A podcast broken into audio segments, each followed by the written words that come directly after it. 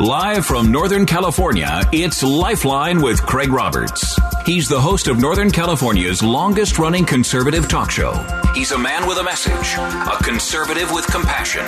He's Lifeline's own Craig Roberts. Okie dokie, and uh, Mr. Roberts here to say hello. Welcome. It is Wednesday, 28th day of June, in case you hadn't kept track so far, and welcome to the midweek edition of Lifeline. We're here throughout the week addressing issues that impact your life, your world, and your Christian walk. Lots to talk about on today's program, including a battle royale that is being queued up between um, many pro life states. clearly doesn't include California. Um, and the Department of Health and Human Services. They're beginning to um, get engaged in a bit of more than just a war of words over Title X grants. Um, the feds, of course, want the money used for abortion type services. Some states say, no, yeah, we're, we're not going to do that. And of course, there has been um, a um, sort of reaffirmation of a Title X restriction being used for abortion that has been re upped by every Congress going back to the 70s. And yet, the Department of Health and Human Services is kind of trying to force the issue, and that is queuing up a battle royale. We'll get you details coming up a little bit later on in tonight's program. But I first want to start with an important issue, and it's a it's a premise that I think a lot of us can learn much from. The notion that as we go through life, we oftentimes tend to lean very heavily on our feelings, oftentimes on preconceived notions and ideas that may be born out of our family of origin, our belief system, uh, most often influence of people around us. You know, those voices that either speak truth and encouragement to you or speak lies and defeat. Certainly, the enemy of our soul is the master at all of that. But I think it's frequently true that we confuse what feels true with what is true. And while you might think I'm queuing up for a discussion regarding politics, to the contrary, I want to spend some time with my first guest talking about the broader impact of, how this affects the way we see ourselves, and as a result, the way we function, the way we integrate our lives and the lives of others, even impacting our relationships, not only on the horizontal plane, but on the vertical plane as well. If you are someone that oftentimes, as a kid, for example, growing up, was told negative thoughts, you're stupid, you're useless, you're lazy, oftentimes that can become a self fulfilling prophecy when you begin to believe what essentially are lies of the enemy. Insights now from Dawn Damon, best selling author. She's working on another new book, and uh, at least you think that since she's retired from uh, full time pastoral ministry. She's allowing the uh, proverbial grass to grow beneath her feet. Oh no. In fact, she's now uh, busy queuing up for the next chapter of her life. And do I dare say this publicly? I, I don't want to get in trouble here, but a little birdie, a little birdie whispered in my ear, Pastor Damon, that uh, you are a, a newly minted great grandmother. Tell me it isn't so. oh my goodness, you could not have picked a better topic for me to talk about. my great granddaughter. Oh my goodness! Now, if if this were television, I'd say let's go to the slide. oh my yes. Well, thank you because you know we're it's a new generation. It's a, you know this is not your grandmother's women's ministry hour because women today, we're movers, we're shakers, we're reinventing midlife. But I, we now have five generations of girls. We all have the middle name Louise. And so it's just a, an incredible thing. My mom, my, myself, my daughter, my granddaughter, and now my great granddaughter. Oh, that's fantastic. and, and so that, that's going to kind of carry that, that, that, that naming, uh, lineage down through the generations. That's fantastic. Well, congratulations, and, and we're going to expect Thank lots you. of photographs. that said, let's pivot to this important topic. Is, is as you as you talk about being a a hardworking, on fire, plugged in, engaged, modern day woman, as it even relates to being a, a great grandmother now. Uh, that that broader issue of women today and the way in which roles have changed, certainly pretty drastic. But the one thing that sadly hasn't changed, and that is the enemy of our soul loves to get into our ear and whisper lies. And whether he does it to try to defeat us or discourage us or to try to drive a wedge between ourselves and our our horizontal relationships, meaning with, with spouse, family, etc., or uh, even more so on the vertical plane with our God, the enemy loves to whisper lies into our ears. Mm. And sadly, more often than not, I guess we just kind of hear it so often, we begin to believe that lie must be true and then become almost uh, in a sense of self-fulfilling prophecy. I mean, if you spent 20 years telling your kid he's lazy and, and good for nothing, oh, yeah. don't be shocked when one day you stand back and say, wow, that guy's become a lazy good for nothing. I wonder how that happened. Yeah, you're absolutely right. Words are labels, uh, but they're also seeds. And when those seeds get planted, we should not be surprised when at some point we start to see they've taken root, they have grown up, and now they're blooming. And those, thankful, thankfully, those labels, those words can be changed, just like the prayer of Jabez. Think about Jabez. His name meant pain. And what did he ask God? He said, free me that I won't experience pain. I feel like Jabez was saying, God, take this label off of me and increase me. I, I'm living so small. And so many people today, they live so far beneath their potential because a label got upon them and they never rise above the belief that they have of themselves. They never rise above that label to say, you know, I'm nobody special. I'm just this. I don't have much to offer. Uh, you know, others are better than me. Let them do it. We get in that comparison trap and we come up short when we start comparing ourselves to other people listening to those whispers. You bet. And, it really becomes, in a sense, almost paralyzing because let's face it, if, if you have become convinced that it, whatever it is, be it ministry or job or uh, dreams, visions for, you know, entrepreneurial goals, whatever it might be, if we've kind of come to believe that all of that is beyond our skill set, that it just is an absolute impossibility, that, you know, we're not smart enough, we're not uh, innovative enough, we're not clever enough, whatever it might be, we're just not enough, mm-hmm. that we convince ourselves, well, why even bother trying? I had a friend of mine years and years ago, mm-hmm. a very successful entrepreneur, and, and I and I queried him one day. I said, "Wow, you know, it's just you you've started businesses and you've been innovative and you've you know provided incomes for people that work for your companies, and it's just all completely amazing." And as you know, what's what's kind of the secret sauce? his take on it was just the opposite. You know, he says, I'm just ignorant enough and just stupid enough to not be aware of just how ignorant and stupid I am that I never thought it would be impossible for me to do these things. that, that, that, was his take. Was, I'm, I'm too dumb to know any better that this would not be possible. But for so many people, and particularly to the audience that you're focusing on, so many women in particular have heard both at, at a societal level and, and even within our family of origin so much of this negativity that I guess it's no wonder that oftentimes women just don't bother because they've been convinced, why try? for sure. They just play small. They diminish their place in the world. They relinquish their influence. And I think it's because you said it so well, Craig. They're listening to that whisper of, I'm not something enough. And we have a world that doesn't push us either, especially if, if a woman is trying to venture into a place of leadership, a place of leadership perhaps in the church. You know, we allow kind of a false humility to come over us or we lose our voice. I, I'll share a story real quick too. You know, in the Bible, there's that, the story of those seven sons of Sceva and they're going to go out and they're going to do some ministry and they come upon a demoniac and the one demoniac, he looks at them and he says, I know Jesus and I know Paul, but who do you think you are?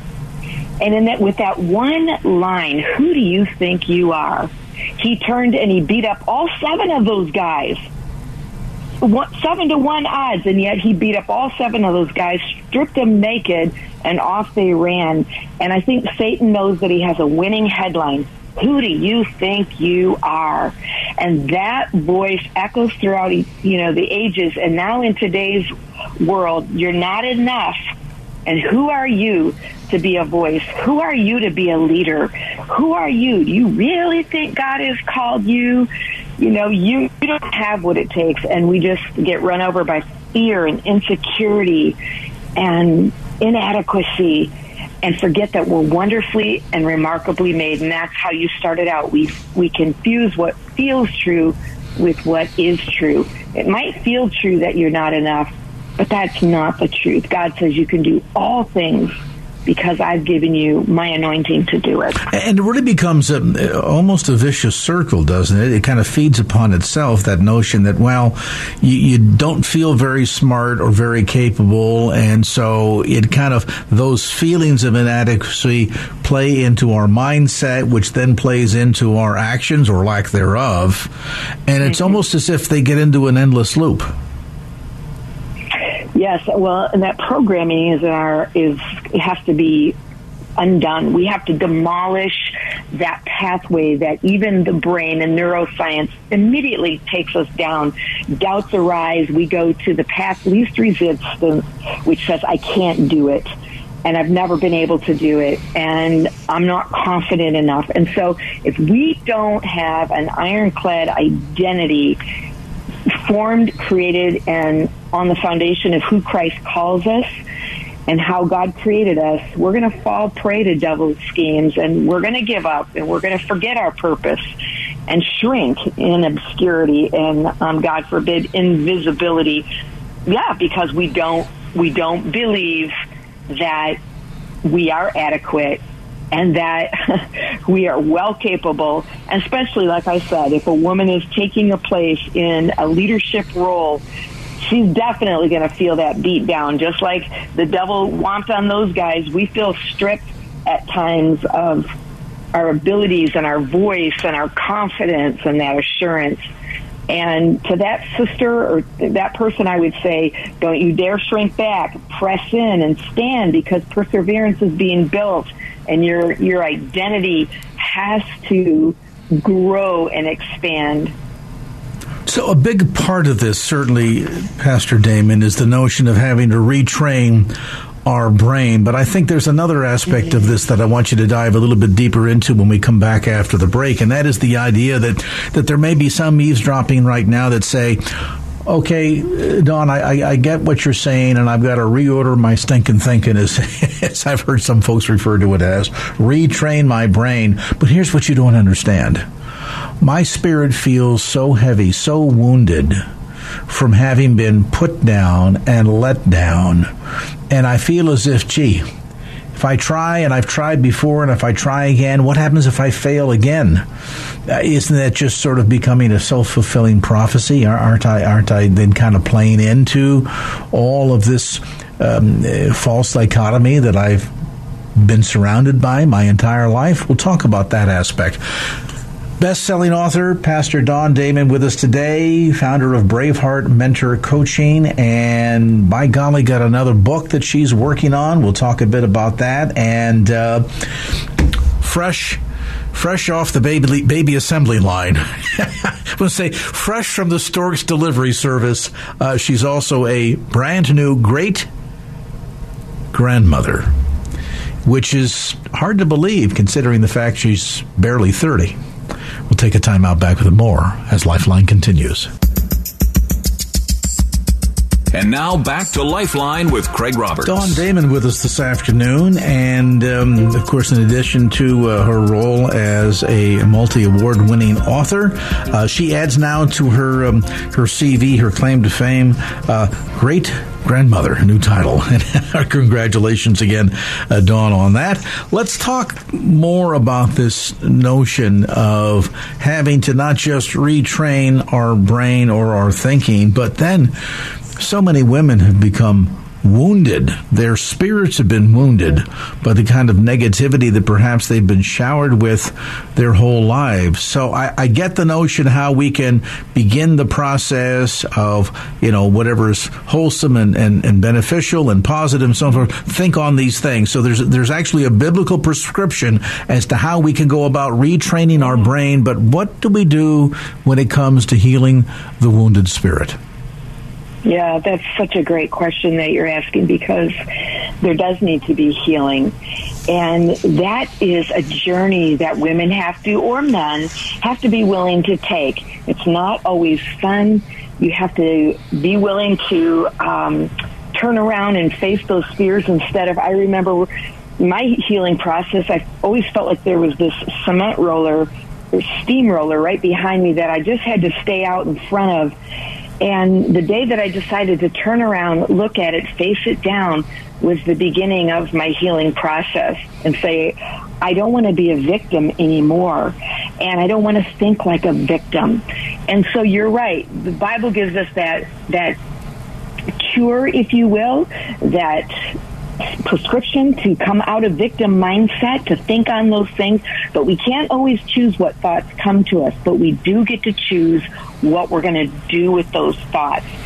So if somebody you know, Craig, if somebody feels like, hey, you know, the world is out to get me and I can't do it and it's because of them, it's not my fault, and pointing the fingers, then you probably are struggling with that wounded spirit, with that victim mindset through prayer, through awareness, and through deep work and looking and saying, hmm, what might have happened? We talked about it in the beginning. Labels, words, experiences. What might still be clinging to me that I need to be set free from? And there's no easy answer to that, but it is renewing the mind and it is coming out of victimhood into, you know, unleashing that genius within you, taking responsibility, being willing to manage your feelings and decision making and action. So many things I could say, but healing is available. That's what the listener needs to, to be aware of tonight. You're driving home in your car and you're wondering, and nobody gets you, yeah, I get you. We get you. Been there, done that. But God and His healing is available for us. I mentioned about the fact that, um, along with some of your colleagues, uh, you have contributed to a new book called Leading Ladies Discovering Your God Grown Strategy for Success. Oh. Give me a sense in terms of what you're hoping that, that women can extrapolate from this book and how it can be contributory to not only helping to reorder their thinking, to begin that healing process of confronting some of these, these lies and half truths that they have been. Uh, literally the victim of sometimes for their entire life, and how women can be encouraged to really take that first step. Uh, you know, if you've been if you've been told for so often for so long that you're a loser that you'll never make it, uh, wow, finding just the courage to take that that first step can sometimes be a challenge. Mm-hmm, it sure can be. And so that's what this book, thank you for bringing it up. This compilation book is a, just a group of daring women women who, you know, we say in the spiritual world, um, walk with a limp. It means they've wrestled with God and they've kind of come out on the other side. They're stepping up to God's calling. They're redefining leadership. One of the primary authors of the book, Amber Wiegland Buckley, she is a woman. Her opening statement is, I'm a bipolar Christian woman leader. And so the, we think sometimes that to be a leader, you have to have all your ducks in a row, be these perfect women, you know, be buttoned down and put together. But this is a group of women who have been through some things, world changing women that are sharing heartfelt stories, hopefully causing other women to step up, be brave, use your gifts, discover your passion, fan it into flame, and and learn to say, okay, I'm gonna I'm gonna throw my hat in the ring. I'm gonna step up. I'm gonna answer the call of God. I'm gonna explore leadership. I'm gonna step into my purpose and and be brave hearted. Absolutely, and and toward that end there's a degree of risk here that, that certainly we're, we're asking women to take because even though we're we're trying to change up the dialogue, they may still be struggling a bit with that that issue of confusing what you feel is true with what what is true. So for a woman that says, "Wow, okay, taking the first step, there is there is so much risk involved here," and I think some perhaps have become risk adverse because if they've tried to break out of the kind of that that false dichotomy in the past, they might have been met with more negativity. Maybe there was a, a, father or husband or some other authority figure that was there to kind of slap them back down again. Um, mm-hmm. So, fi- sort of, I guess what I'm asking is, how do you go about uh, gathering enough, mustering enough courage to take that first step? And yeah. is part of this almost sacrificial in terms of laying our own feelings of inadequacy at the altar? Sure. Um, great point, and I think that it is right. It's a it's a step of obedience, and we're not just we're not just being self-appointed leaders. There's a call of God. Um, if I'm speaking to the women in this population, you know that there's a deposit inside of you of something that God has called you to. You have a message, you have a voice. Then it does become a step of obedience, sacrifice the you know what if and you know what make failure your friend have an adventure we're so afraid of things we're so risk adverse i'm not saying that we haphazardly do things that are dangerous but it's okay to be uncomfortable uncomfortable does not mean unsafe it means that we're willing to say here i am god and you know the scripture says not by might not by power but by the spirit says the lord and so take a, a leap of faith and know that God is going to be that wind beneath your wings. You're going to soar. And I just love gritty women. Like, I was so shy when I was younger and growing up, but there was something of the tenacity that God worked on the inside of me that when I finally stepped into that realm, the vision of what he had called me to was more powerful than my fear. And when our passion blazes hotter than the little tiny embers of fear, that's the time we step up and say, Here I am, God, use me. And yeah, we, we slay that giant. We have to. We have to go forward. Otherwise, we do stay stuck. And final question, Dawn: Is it also important then for women as they begin to kind of um, reset, restructure the dialogue to understand that um, while certainly fear of failure is is always kind of looming large, that there's a degree to which it's okay to fail. That in fact, uh, as, as, many uh, mm-hmm. successful people will tell you, that the road to success is paved with repeated failures along the way, but you learn and grow from every one of those mistakes mistakes. And then as you pick up those sort of granules of, of knowledge and understanding and wisdom along the way, you're slowly but surely inching yourself closer and closer to success. But that failure shouldn't be something that we are completely paranoid of or fearful of, but rather that in the right context, failure can actually be a friend absolutely our friend and and the more you fail the more you get used to it failure is the most informational rich education because you learn so much. You grow. Yeah, it hurts. That's the downside. It, you know, it's embarrassing even. It, it wounds our ego. But if, like you just said, if we will, you know, extract the gold from the ashes, so to speak, and learn from failure, we really do rise up again. And if failure is part of success, you are so right. So we can't fear it. Got to make it our friend. I think John Maxwell says, learn to fail forward. Like we don't fall back. We, we fail forward. We keep moving forward motion and persevere. Perseverance builds character and character hope, according to Romans 5. So get going, women. Step up because you know what? The body of Christ needs you. We can't have 50% of the army of God sitting in the dugout because we're afraid to get on the field. Exactly right. Metaphor, but no, no, I, I, I, love it. And when I add one other uh, slightly uh, uh, modified metaphor to, to close on, and that is that uh, you know uh, Thomas Edison, as we all know, credited with the phonograph, movie camera, movie projector, and of course, most notably, the light bulb.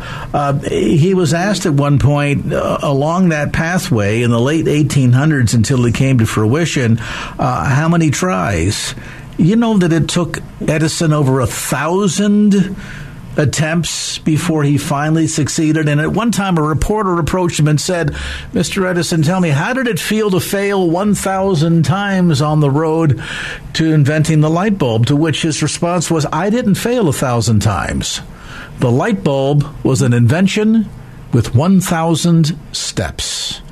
Wow, talk about putting things in the proper perspective. This new book, by the way, will help put things in proper perspective for you. It's called Leading Ladies Discovering Your God Grown Strategy for Success, newly published by Bold Vision Books. You can get it through Amazon.com. Also, get information through Dawn Damon's website at Dawn, D A W N, Dawn Damon, D A M O N, DawnDamon.com. Dawn, we appreciate, as always, your time, the precious insights, and again, congratulations on the new edition addition to the uh, the family. Thank there, you. You bet. There's Dawn Damon, founder of Braveheart Mentor Coaching, the book Leading Ladies Discovering Your God Grown Strategy for Success.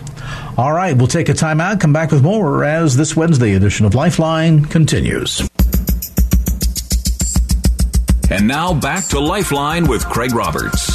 I mentioned at the top of the program tonight that, uh, boy, really since the mid 1970s, post Roe v. Wade decision, that the um, the Congress has repeatedly said, you know, we're going to draw certain restrictions in terms of federal funding and uh, where and how that goes to support abortion on demand, specifically in this case, Title X funds, which again, repeatedly down through the decades, Congress has reaffirmed that said funds will not be spent on abortions.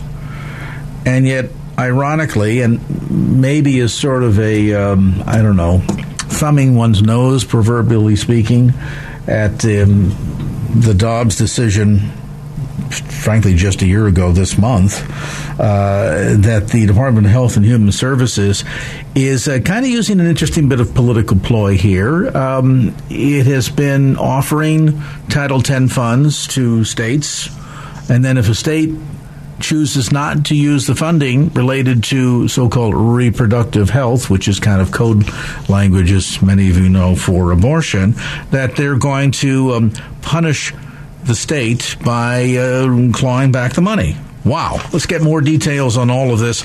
We're joined by Chris Faddis, president of Solidarity Health Share. And Chris, uh, you know, uh, as I mentioned, this is something that has been reaffirmed by Congress repeatedly down through the years, and yet all of a sudden now the Department of Health and Human Services uh, has decided that if a state, as in this example, Oklahoma, decides or chooses not to spend the Title X grant on abortion services, that now they're going to be punished for it. What's what's up with that? Yeah, I mean, you know, specifically, that you know, in this case we're talking about today is, you know, the state of Oklahoma was awarded the Title X grant, four and a half million dollars this year to their the State Department of Health there, and and that was then reneged after the HHS confirmed that the state of Oklahoma will not use those funding that funding for abortion. They will not spend it on abortion. So they took the money back said, never mind, you can't serve the poor and those in need uh, of these, you know, necessary healthcare services because you're not going to serve our agenda. You know, and interesting, you know, you, you pointed out rightfully, since 1976, we've we've protected, uh, you know, and said that federal funding cannot go to abortion.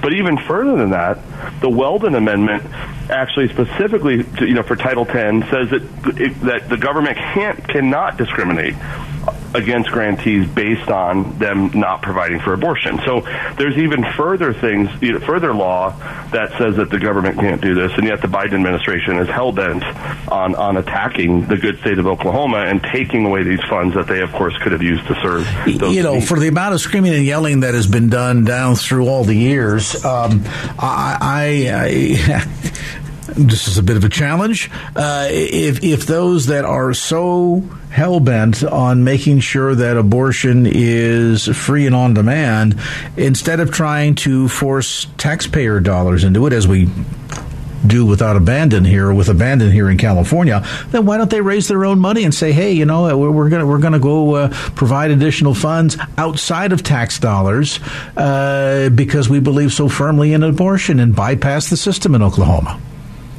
Right. I mean, and, and in fact, the interesting thing is that's essentially what they're telling, uh, you know, Christians and Catholics and all of us to do. If you don't want to do these things, then go get your own money for it. Uh, when, when these federal dollars, of course, are for all of us to use, uh, and they should be used in the way that the law says. You know, if you if you think back, you know, even before Dobbs, right? We've had this conversation many times over the years about these Title X funds often in many states going majorly to uh, Planned Parenthood. It's one of the many ways that Planned Parenthood became the behemoth that it was, was using these funds. And of course, they say it goes to all the other services, but we know that the number one dollars spent in, in Planned Parenthood was for abortion. So, you know, this is an ongoing fight. We're now on the other side of it, where they're enforcing this, um, and and it's it's really a shame. I mean, these these are services that are needed and necessary. These are federal dollars that are earmarked for these services, and yet they're trying to say, no, the only service you can provide is abortion. In your in your estimation, and I realize I'm asking to kind of climb into their head, which is difficult to do because they're largely empty. but but that mild insult aside, speculate if you would for a moment. So the the court comes in and says, you know, this was not an appropriate decision. Um, Doe v. Bolton or Roe v. Wade in 1973. We're going to vacate that 73 decision and we're going to put it back where it belongs. We're going to allow the states to decide. So the state of Oklahoma has chosen no, we, we don't want to use federal funding to support abortions. We want to be in harmony with what Congress has said down through the years, and frankly, with the, the overwhelming majority of Oklahomans have said. So where where do they get off insisting that the state, from the federal level, push how this money is going to be spent if at the end of the day it was the very Supreme Court decision that said it's not a federal question, it's a local, it's a state question. It's a state question, right? And in fact, there is actually a state law in Oklahoma that prevents them from using these dollars for abortion. Uh, in fact, their state law defines abortion that abortion is not part of the definition of health care. So, so they're they're enforcing this on a state without federal jurisdiction to do so. And and the only thing I can think, you know, getting in their heads is hard. but but what I've seen is it's a continued push. They get they they continue to push this agenda. They continue to drive it through regulation, not statute. Uh, they continue to enforce these new rules on laws that, that the laws never gave them the authority to do. And of course, in many cases, luckily, the courts have held you know held up our rights and and have protected us against that. But they keep doing it. And the only thing I can think, honestly, Craig, is maybe if you bat a thousand times and you only get a hundred hits, they they feel like that that's moving their agenda through. That mm. you know enough of these scenarios they're going to win. Um, but the other side of it, I think, and, and I think this is very is, is very true, is I think they know but they're not going to win. But they know that their constituents, their voters, their their the political action committees, all the groups that they need to keep satisfied, want them to do these things. You know, the governor of Arizona just did an executive order on abortion. That'll get struck down in three seconds in court based on state law here. But at the end of the day, they know that that's going to get them the dollars they need, the, the supporters they need, uh, and so they just keep pushing this narrative, even though they have no legal right to do so. Well, and it also is demonstrative of the notion, and you touched on this earlier. Um, in the states that have come on strong in favor of life, uh, this is a major threat to business. And let's face it, this is big business. It always, always been big business. And, you know, you don't have to peel back the layers uh, of the onion, so to speak, very, very deeply in the business of Planned Parenthood to get the notion that they make a lot of money doing this. They wish to continue making a lot of money doing this. And this is both in the private sector as well as organizations organizations like Planned Parenthood. So there's a lot at stake here. And the notion of them somehow being cut off from access to federal funding must just get under their craw that they're going to try and push this issue no matter where they can or, or no matter how they need to and wherever they can, even if, like in the case of Oklahoma, there are specific state laws of the book preventing this. Right, right.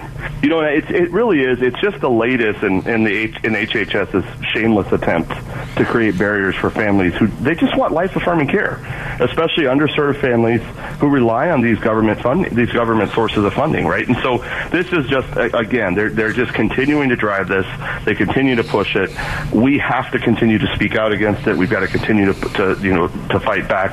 I was very happy to see many lawmakers in Oklahoma and, and others have have pushed on HHS on this. I'm hopeful that they'll they'll figure out a way to either force them through court or or otherwise. Well, yeah, that just leads to my next question. I'm curious from your perspective, Chris. I mean, what what's going to be the next step in this battle here? I mean, so you've had the HHS saying you must do this, and the state of Oklahoma, rightfully so, is pushing back and saying no, we're not going to.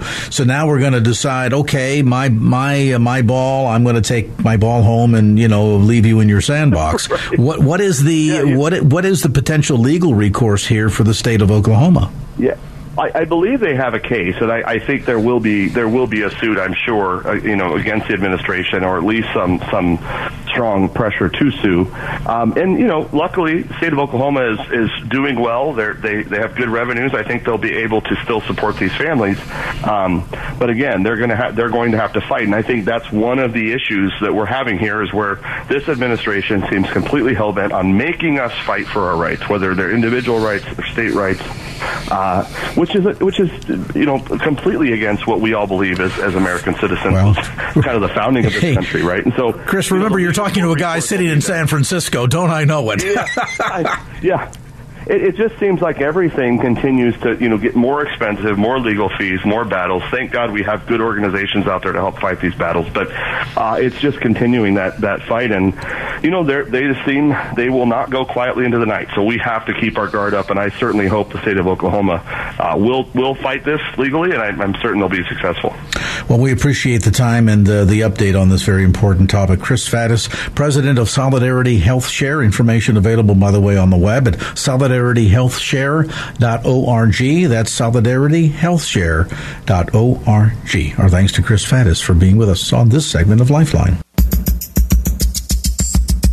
And now back to Lifeline with Craig Roberts. If you have been a Californian for yeah, a skosh over probably a decade now, uh, you might recall voting for Proposition 8, which at the time codified in the California Constitution the notion that and I'm quoting here from the Constitution, only marriage between a man and a woman is valid or recognized in California, close quote.